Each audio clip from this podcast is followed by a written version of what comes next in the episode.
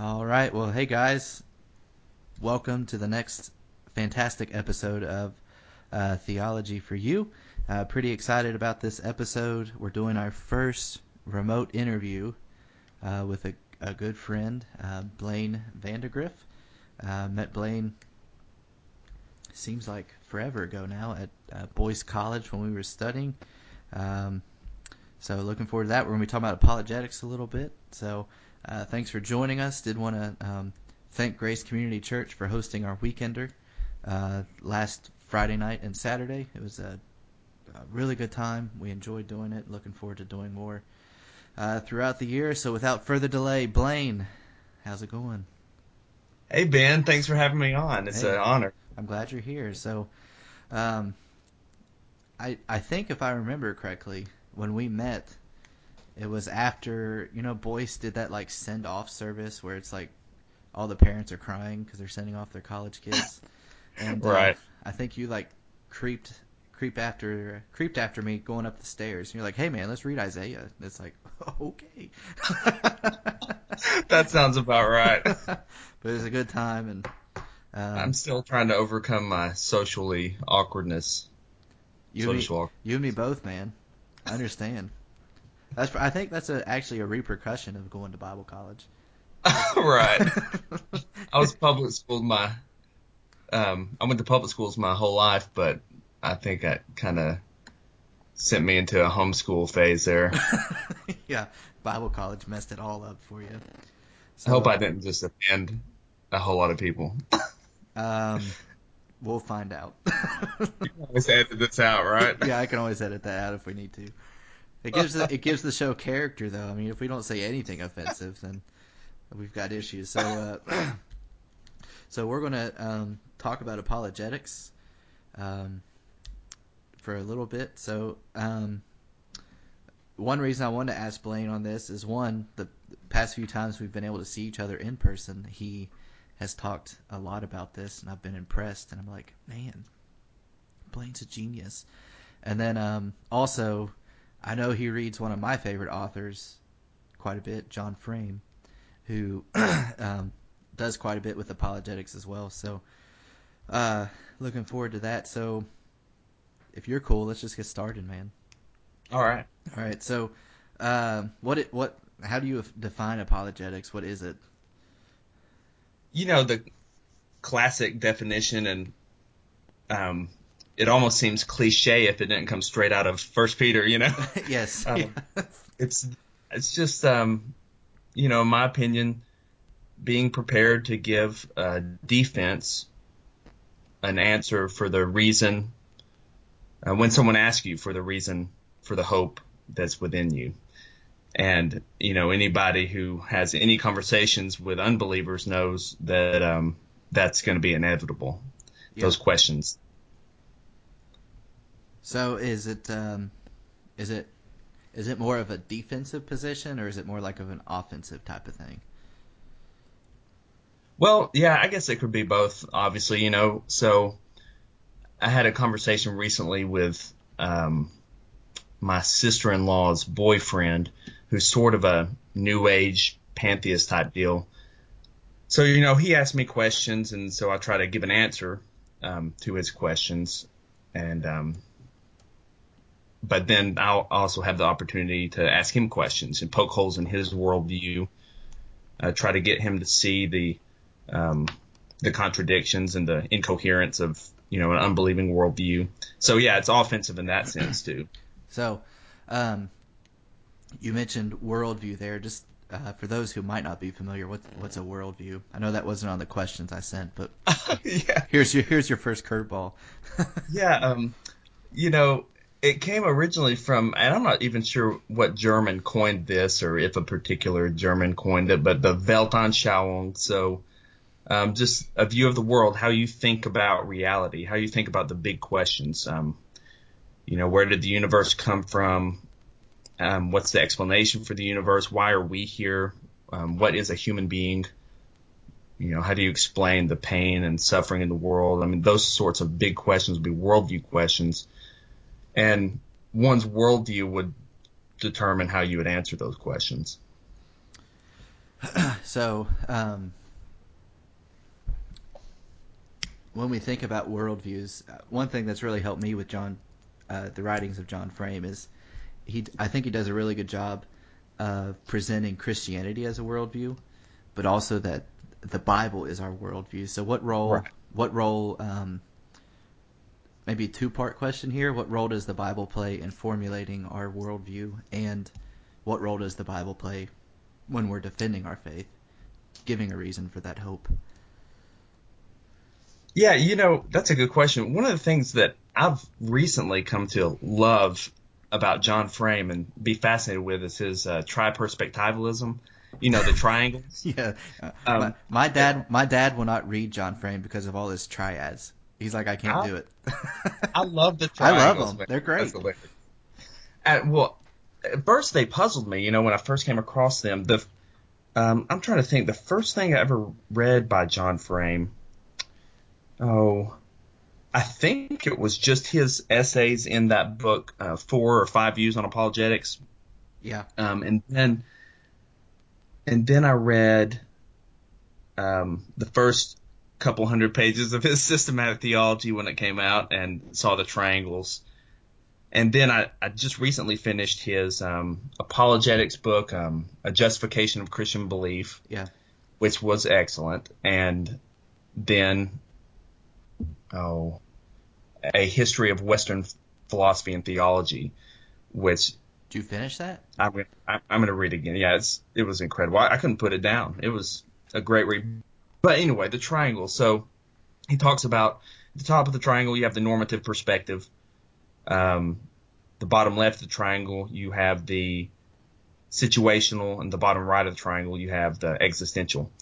So I don't know. I've never seen this anywhere, but if I were to think about it in his tri-perspectival way, there the theology um, what we learn from God's revelation in Scripture would be the norm. The norm Yeah, um, that would guide what we do in practice. So, as far as defending the faith, theology provides our presuppositions, our foundations, our worldview, and then that will determine how we defend our faith, how we answer questions from unbelievers, how we pose questions to unbelievers, like you were talking about in offensive apologetics.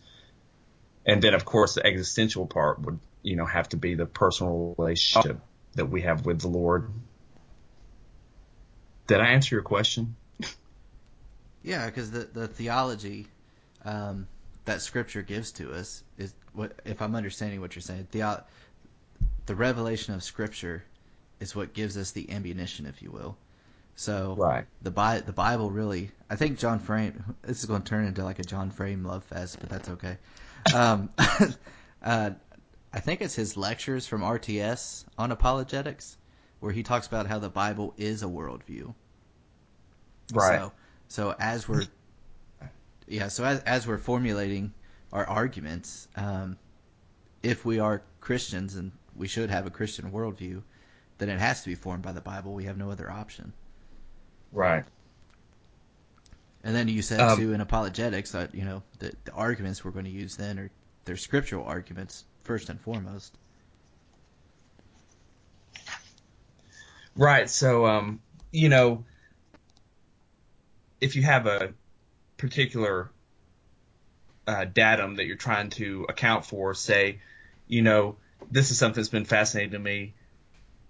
Um, the fact that human beings can, I, I'm a foreign language teacher, so naturally this is going to be interesting to me, but the fact that we can communicate Mhm. in different languages and these, uh, these propositions that we communicate can correspond to the physical world, but they can also be translated into other languages and convey, you know, convey the the same proposition just in a different language, and that's that's phenomenal. Yeah, how do we account for something like that? And that sort of connects to, you know, you hear about um, you know, Alvin Plantinga has this brilliant argument against naturalism based on evolution, where he talks about how can evolution, given evolution, would we expect to have reliable cognitive faculties?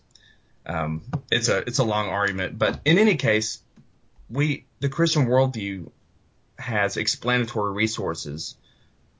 Um, it's testable, you know. So how would how do you account for logic and um, creatures with reliable cognitive faculties and um, reasoning abilities, and and then a step further from that is the application of those reason reasoning abilities in, in human language, which is phenomenal. Well, I think the fact that we are created in God's image might have something mm-hmm. to do with yeah. it could count for something like that. So I don't so, know where I was going with that. I, it's, it's perfect. No, um, so when we think about apologetics, because you you know we've been talking about John Frame, you've even got people like uh, Dr.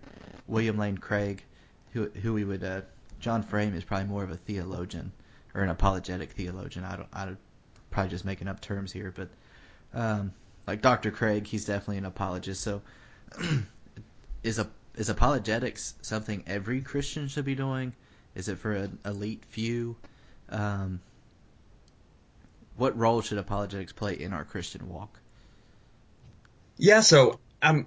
I think I mentioned this earlier. I think that apologetics is inevitable. Um, if you are trying to live out the Christian life, if you're pursuing, if you're learning from God's word, engaging with family members, friends, classmates, empl- um, fellow employees, coworkers, you know, and you have unbelievers in your midst, and even Christians who have just tough questions, doubts, um, you know, then you'll be engaged in apologetics. So I guess the question then would be, how well do you want to do it?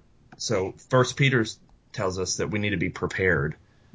So um, I personally have never studied apologetics until just the past couple of years. Um, the last time you came down to Chattanooga was when I first had just immersed myself in it. But um, but yeah, I think every Christian should be engaged in apologetics. I remember uh, having atheist classmates at the University of Tennessee Chattanooga um, in my Latin classes.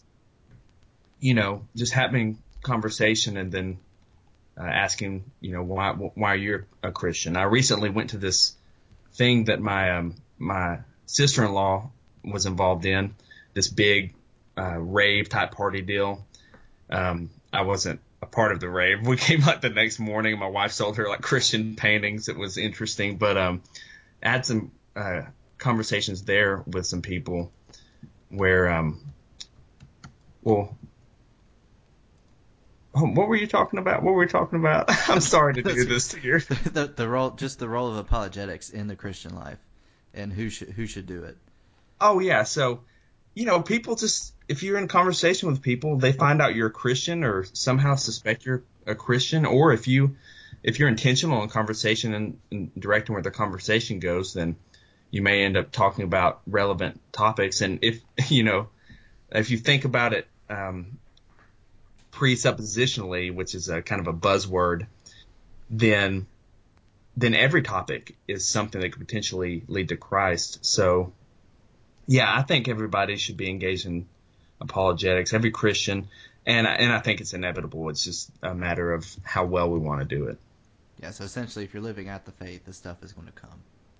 Right. Right. So what role then does the Holy Spirit play in apologetics? Well, you know, uh, let's see. First Peter three says to always be ready to give a defense when someone asks for the reason for the hope that is within you, and then it says to do so with gentleness and respect. So, as far as I'm concerned, I am deeply dependent on the Holy Spirit to treat other human beings with gentleness and respect because um, by nature I'm a sinner and it's so tempting to just want to win an argument or you know, if someone attacks you personally in a conversation or, you know, calls you stupid because you believe in God or something like that, not to get your feelings hurt or not to get defensive, but just to remember the objective is to point them to Christ. And one of the greatest ways we can do that is to treat them with gentleness and respect, um, even if they're not doing that to us. But also, of course, um, I know, and I didn't plan this out, but in recent sort of apologetic conversations I've had with um, people I've come across, I felt driven by the Holy Spirit to pray for them, mm-hmm. to pray that God would take um, my words, my arguments, our conversation, and that He, by His power, would use it to draw them to Himself, because that's you know that's what He does. So then we, it, in the apologetic encounter, then we're dependent on the Holy Spirit. One to not be a jerk, and then right, and then Right. and then dependent also that He's going to use the truth, which is how He works. He works through the truth uh, to convince. Yeah, because don't. Because So there are points when, you know, you want to you want your opponent or your interlocutor to have to pay a high intellectual price to maintain their view. So, for example, you know, if you want say you're talking you want to you ask a question, you're trying to do the offense tear, tear down every argument that's raised against the knowledge of God, offensive apologetics. And so it's your turn and you ask someone, you know, how do you account for the existence of the universe? Where does it come from? What what is the explanation for the existence of the universe? Well, if if you don't have an in your worldview a concept of a transcendent or necessarily existing being like we do in the Christian worldview, then so for naturalism, the high intellectual price would be to say that the universe is just there. Uh, in fact, there's this debate you can you can just Google it online and find it. It's a debate between Friedrich Copleston, which was a Jesuit priest, and he wrote you know like eight or ten volumes of the history of philosophy, which is still a standard work today. Um, he debated Bertrand Russell in the mid 1900s on maybe 1960 something on BBC Radio. And so Friedrich Copleston um, pressed Bertrand Russell on this. You know, the universe appears to be contingent. It seems like it doesn't exist by the necessity of its own nature, like it doesn't have to be this way. So how do you account for this? And Bertrand Russell began and ended his answer essentially saying the universe is just there and that's all. And, and that may be an exact quote.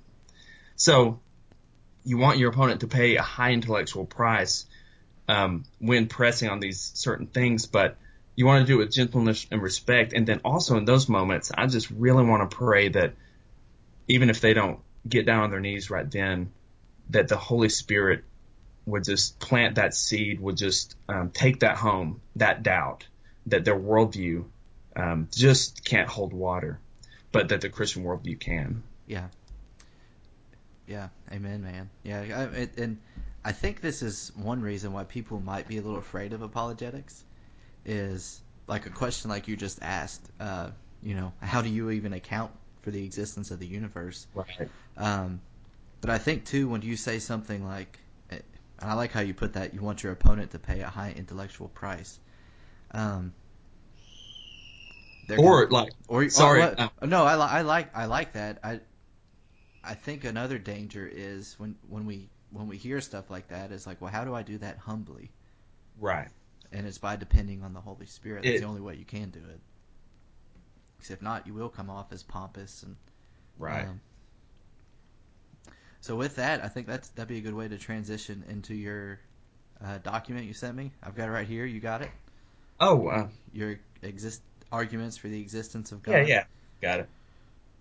Um, I'll just ask you about a couple of these and then uh, Yeah, sure. have you ex- explain them because I think these are interesting. Um, if you got it, let me know and we'll go. Oh yeah, I've got it. Okay, And let me just let me just say that these I read um this happened after I finished Douglas Groothuis's book called um, Christian Apologetics: A Comprehensive Case for Biblical Faith. And he's a Calvinist, by the way, um, Douglas Grutwis. A- amen. Yeah, I know. I always appreciate that. And he's a philosopher. And the book was excellent. In fact, I read it twice. It was um, one of the best I've ever read on apologetics. And I was just motivated to take some of his arguments. Also, I had read um, right before this or after this John Frame's new book Mm-hmm. on apologetics, and um, so I just wanted to kind of consolidate some of this information and put it into syllogism so I could, you know, use it for easy reference. Well, I know the first time you sent this to me, and this is this is kind of another way that apologetics is meant to serve the church. Is it? Had you put this together for your Sunday school class initially? That's right. That's what I thought. That's so, yeah. Um, so let's just go through a couple of these. Is that cool? Yeah, yeah. All right. Uh, cosmological argument from contingency. Go for it. Yeah, yeah. So um, this is, I gotta tell you, this, you know, we stand on the shoulders of giants. I've learned this from other people. I don't feel particularly smart or anything. I've just listened a lot and read a lot over the past couple of years, and so, you know, this this sort of thing just doesn't come naturally, I guess. But the argument from contingency, there's um, so if something's contingent, that means it doesn't have to be the way that it is. So some people describe the laws of nature as contingent. That means that the laws of nature could have been otherwise. They could say the um, the gravitational constant has a particular number in the laws of nature in the equation of the laws of nature, but that constant, why is it that particular number? We don't we don't know. It, it could it seems as though it could have been otherwise, and so the universe as a whole, and all of our scientific evidence seems to point to the universe being contingent. Um, all things tend toward decay and that sort of thing. So the principle is the principle of sufficient reason that everything exists has an explanation of, ex- of its existence. Um, if the universe has an ex- this is the second point in the syllogism. If the universe has an explanation of its existence, that explanation is a transcendent personal being. Um, three, the universe is a contingent thing. Four, therefore the universe has an explanation of its existence. And five, therefore, the explanation of the universe is a transcendent personal being. So it's just you have a contingent universe that doesn't exist um, by necessity. So where did it come from, and, and what is its explanation? Well, its explanation can't be another contingent thing, or else it would be a part of the universe for which you're seeking an explanation. So the the explanation cannot be contingent. It has to be transcendent. It has to transcend the contingent universe, and more than that, it has to be it has to exist by necessity of its own nature. Now, honestly, in this argument right here, it says if the universe has an explanation of its existence, that that explanation is a transcendent personal being. And I wonder why it says personal other than um, the only other explanation, the only other candidate for something that exists necessarily and is transcendent would be mathematical objects, ma- uh, abstract objects. I think I learned this from William Lane Craig, but um, well, ab- abstract objects don't have any causal um, influence on anything. They they just are. They just exist. They don't exert any any causal power on anything else. But a, per, a transcendent personal being would be able, by the freedom of the will that it possesses, to exert causal influence. And so that is the only explanation for the existence of a contingent universe. There you go. Awesome. Uh, um, there's one on here. It's towards the bottom. That argument from desire. When we're talking about the existence of God. Um, yeah, yeah. I like that one. So this one I am am feel the least able to explain of any of these. Um, I read this on Peter Kreeft. I think that's how you pronounce it. K R E E F T. Peter Kreeft's um, website. Um, he wrote this massive book, which I haven't uh, read, called A Handbook of Christian Apologetics. But anyway, on his website, there was this argument um, which I think he said he got from C.S. Lewis, so I put it in here. you want me to go through it? Yeah. Um, yeah. Just yeah. Read through it real quick, and then we'll, we'll right. maybe talk about it a little bit. Yeah. The so the first premise is every natural innate desire in us corresponds to some real object that can satisfy that desire. C.S. Lewis talks about this in Mere Christianity. Yes. Um, the second premise is, but there exists in us a desire which nothing in time, nothing on earth, no creature can satisfy. Three, therefore, there must exist something more than time, earth, and creatures which can satisfy this desire. Four, this something is what people call God and life with God forever. so this is his argument. Well, I think um, C.S. Lewis, I think, touches on this not only in Mere Christianity but also Weight of Glory. Um, right. The Holiday at the Sea. yeah, the Holiday deal. at the Sea. Um, I'm trying to find that Lewis quote. I've got it saved here. I'm just trying to find it because he he basically says, if I find in myself a desire with which this world can't satisfy, I must assume Yeah. that I was created for another world.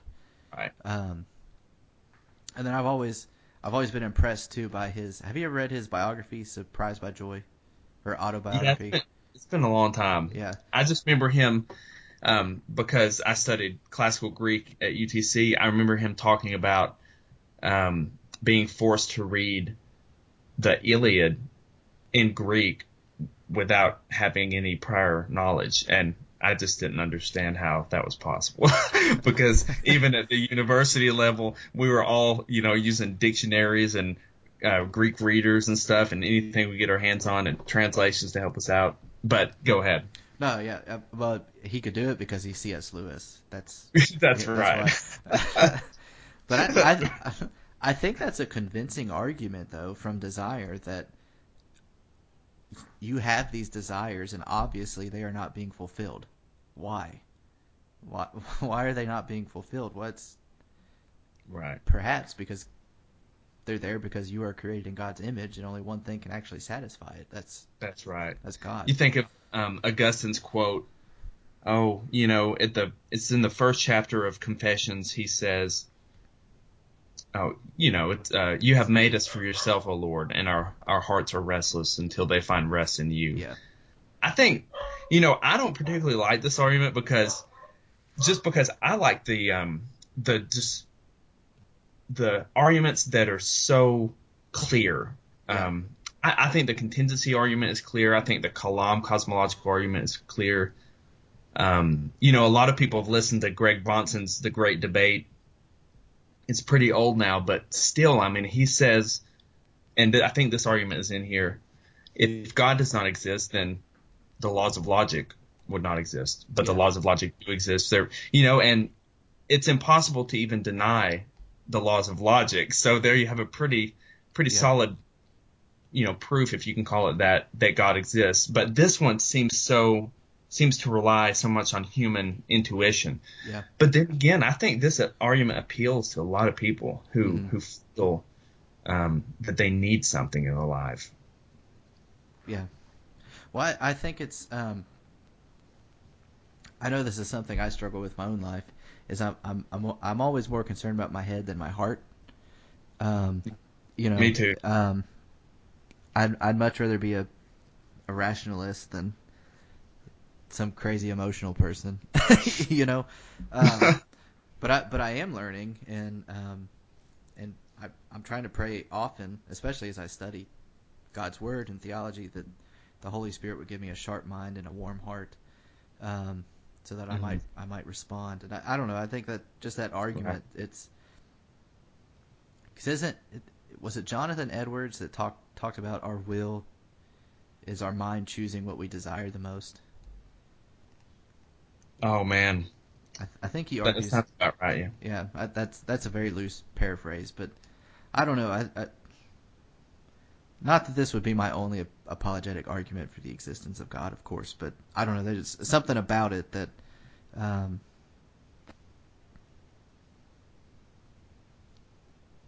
I think it gets to it, it. It helps you realize you're you're interacting with the whole person and not just that person's mind. It's like right. you've got intellectual objections, which uh, Paul tells us in Romans one is because you suppress the truth. Um, but you've also got these real and intense desires, and they can only That's be right. fulfilled only be fulfilled in God, but they can't be fulfilled in God because you're suppressing the truth. So it kind of all Right. all all works around. So go through your Right. It- Go ahead. no, no, you go ahead. I was gonna say if you want to go through your, uh, but if I haven't picked your favorite already, go through your favorite and we'll make sure that we. Oh, sh- my- sh- yeah, uh, favorite argument that's on this.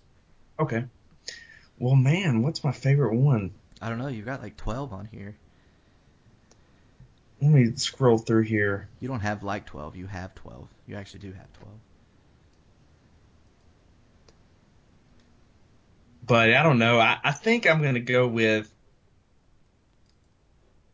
Oh, the moral argument's great. You want to do the ontological argument for fun? Yeah, let's do it. Yeah. you know, I always thought um, that the ontological argument would be useless in a, you know any evangelistic or apologetic encounter. But I recently watched a debate between um, Nabil Qureshi. Um, he's a former Muslim converted to Christianity. He wrote a book called "Oh, Seeking Allah, Finding Jesus," and um, but he debated uh, Shabir Ally, who's also debated you know, James White and um, William Lane Craig and some other people. He's very, very good debater. But um, in, the ontological argument came up from both sides in the uh, debate, and and it just occurred to me that maybe the ontological argument would be useful, maybe not so much with a naturalist, but but with a, a Muslim, it might be really useful. Anyway, here's this is like a summary of Alvin Plantinga's ontological argument. So it was originally um, formulated by Saint Anselm, but the most recent version is, um, or one of the most recent versions is by Alvin Plantinga. Anyway, here it goes. It's um, it is possible that a maximally great being exists. Two, if it is possible that a maximally great being exists, then a maximally great being exists in some possible world. That is, God's existence is not impossible, logically contradictory, so we can conceive of a world in which God does exist. Three, if a maximally great being exists in some possible world, then it, it exists in every possible world, otherwise it would not be maximally great. Four, if a maximally great being exists in every possible world, then it exists in the actual world. And five, therefore, a maximally great being exists. now, this maybe is a terrible one to choose for this because there's some other ones that are really useful that maybe we should have talked about, but oh well, like the moral argument is really easy to understand. The kalam argument is super easy, but since we started it, Yeah. um, Well, I'll make sure that we share them all. I'll make like we'll share all the arguments when I put the episode up, sure, even, all right. if we don't go over them. the um yeah the moral and the kalam are just really short and easy to explain. And it's something that you could even if you don't use the syllogism you could you could use in everyday conversation. But anyway um so the ontological argument there's a couple of things like maximally great what does that mean? And then this possible world language um is kind of strange. But um alvin plantinga s- says that there are these things called uh, great making properties. You know, when you're trying to describe what's maximally great, maximally great. So, at least in this argument, the one that's focused on is a maximally great being would exist necessarily. So, if it's better, the the assumption or the intuition is that it's better to exist necessarily than to exist contingently because if you exist contingently, then there's a possible world which is like a possible description of reality. It's it's called modal logic, but a when you hear some a philosopher say possible world, they're just saying um, a possible description of reality. So like there's a possible world in which I had um, gray hair at the age of 20. You know, that's not a necessary truth but it's possible that it could have been true. So that's a, you know, a feature of a possible world. But anyway, so the idea is that if it's even possible that a maximally great being exists, so a being that exists necessarily, um, then that being must exist by the rules of logic. so the real question becomes, and I, I, heard this used in a debate one time, and I thought it was excellent. It was uh, William Lane Craig versus Victor Stenger at I think Oregon State, and and William Lane Craig presented it and just said, "Well, what do you think to the audience? Do you think it's possible? Can you are, are there any logical contradictions in the idea of a maximally great being, and the idea of God?" Um, and if not, then you need to conclude that God exists. Is it possible? If it's even possible in your mind, uh, then you have to conclude by the rules of logic that God does exist. So people usually get hung up on that premise. Um, premise three says if a maximally great being exists in some possible world, then it exists in every possible world. So some people have trouble understanding, well, how does that follow? It's simply that if this being did not exist necessarily, which would mean that he would exist in every possible description of reality, then he would not be maximally great. Gotcha. Anyway, so yeah, so, no, so like if if he were to exist in one world, he has to exist in every world. Right. Yeah. Yeah. Is and there- so, as far as Islam goes, you know, I thought this was really great. Nabil Qureshi did this in his, the conclusion of his um, argument in his debate with Shabir Ally, and he said that he thinks that Allah cannot be maximally great, um, and he talks about Allah. Um, Allah only loves those who love Him. Um, you love Allah, and then Allah loves you.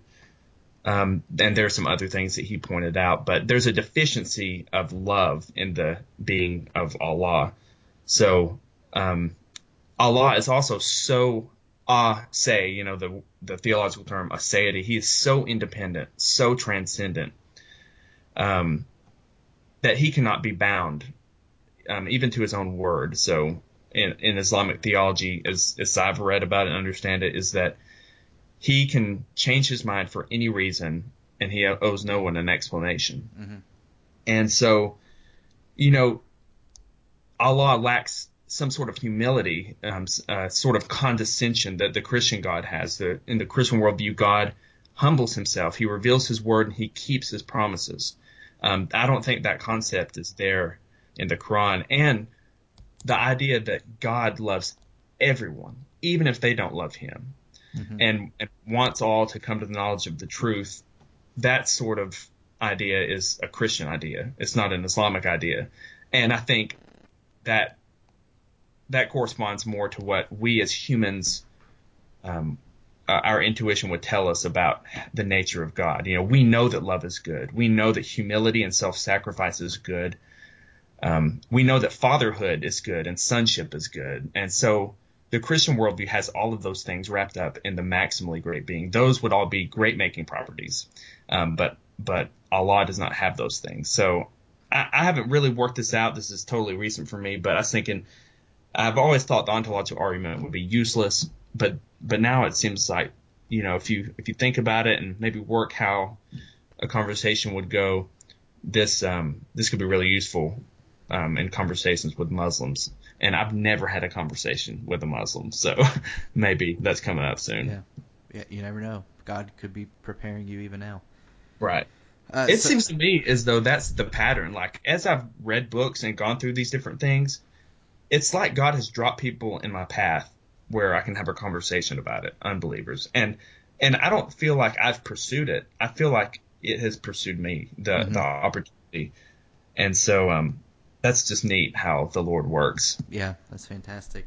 So when we talk about these arguments for like the existence of God, and when we talk about apologetics, how do we make the bridge from these? Um, how do we cross the bridge from like these intellectual arguments for the existence of God and and get to Christ, which is we've talked about some differences between Christianity and other worldviews, but probably the the biggest difference is is Christ. So Right. where where do we uh, or how how do we get from these like the cosmological or these desire arguments or ontological arguments? How do we get from there to to Christ? Right. Um, man, that's tough. Um, you know, these arguments are useful at times. but I was telling you about my um, my sister in law's boyfriend. I've had several conversations with him in the past few months, and we talk. I know that he really uh, loves uh, my sister in law, and um, probably wants to get married to her. So I, I wrote him a letter. Um, we had a conversation about um, God and Christianity, and he um, asked me a lot of questions. And um, in fact, he challenged me um, to uh, give him a good reason. like he said it just like that. Give me a good reason to believe in God. It was the strangest, just like fall out of the sky conversation. And so we went through some things. We went through you know, mathematics, logic, morality, and, and some things where I was trying to convince him that these are all features of, of the Christian worldview. And at the end of it, he said, at the end of this conversation, he said that he doesn't need anyone to tell him how to live his life and that he doesn't trust anybody else other than himself to tell him how to live his life. Now, I didn't talk anything about how he should live his life or how he shouldn't live his life, you know, about his patterns of behavior. So I thought it was interesting that he responded that way, and he seemed kind of agitated. And and um and my wife tells me that I, I wasn't didn't come across as antagonistic or anything, which is something I'm I'm always worried about um, that I do. But I wrote him a letter and told him, you know, I can give you arguments for God all day, but you want to get married to Shanna, and I'm going to tell you that the only worldview in which marriage makes sense is a really, truly, objectively beautiful thing is a Christian worldview, because marriage is the is the way you as a man get to humble yourself and be a servant to your wife, as Christ humbled himself and died for the church, and uh, that's the picture we get in Scripture of marriage. That's that's why marriage is objectively beautiful. And you know, I think, I think, and this is something I've really learned from Albert Mohler and John Frame and the presuppositionalists, you know, is that every conversation um, has elements in it because this is God's world, has elements in it that if we think about it, they um, all point to Christ. So um, that was I, don't know if I really answered your question. You know, how do we get to Christ? But it, it depends on the conversation. So I, I was talking to him about, or wrote to him about marriage, and you know, I bet it could be. I bet it could be anything in conversation. No, I think you're right. Um, the the uh, we had a leadership meeting at our church probably a month ago, and uh, uh you know how leadership meetings go somewhat. You know, it's like what's you know, what are we going to try to focus on a little bit more this year? And uh, for our church, it was evangelism. Um, and as we were talking about it, it's like you know, evangelism is not so much a system; it's just a, it's a lifestyle. Because for the Christian, if our if our worldview is saturated with the gospel, then we can take any conversation and turn it into a gospel conversation, whether it's marriage, money, uh, dating, Right. You name it, work. I mean, it. I think that's how we do it. It's just our, our, um, what's Paul say? Take every thought captive for Christ. Right. Um, and I, when we're doing that, and I've got a lot of work to do on that, but I think when we're doing that, it, it's it's like you said, it, it's just going to be natural. It's just going to happen, because um, you you can't help because that's the way you, that's the way right. your thinking has been formed by the Holy Spirit conforming it to the Word, uh, the Word right. of God. So you think, I mean, you think you're talking to somebody about politics instead of just spending the entire time complaining about the political system um, and about the candidates that you hate or the Supreme Court justices that you hate. Um, I don't know. It seems like for a Christian, that might be an opportunity to say, you know, I participate. Uh, my worldview tells me to participate in the um, political process from the, from my worldview. But um, you know, I'm so glad to be a citizen of Jesus's kingdom. You know, He's my God. The, this political scene changes, and the ideal of justice gets destroyed every day, but um, but I know that one day, um, in the new heavens and the new earth, that these sorts of things will be restored and justice will be executed. You know, I mean, just these sorts of things, you know, in conversation, I don't think they have to sound cheesy or cliche, but they can just be the truth of what we believe. You know, hey, yeah. we're talking about politics. Um, you know, and I believe that the ideal of justice is the ideal of justice because one, God exists, but also because God is going to keep his promise he's revealed in the scripture and he's going to restore order and justice, the, justice to the world. I don't know. You can, you could probably think of any. Well, thank you guys for joining us. Uh, I'll split this into two parts. Part one of uh, two here. Big thanks to Blaine for joining us. Hope this has been helpful. Uh, look forward to uh, part two of the interview. I will have that up for you on the, the 22nd. So uh, thank you guys for listening, and um, you can find all the resources that we've been talking about on uh, the show notes at theologyforyou.com. Until next time, thanks, guys.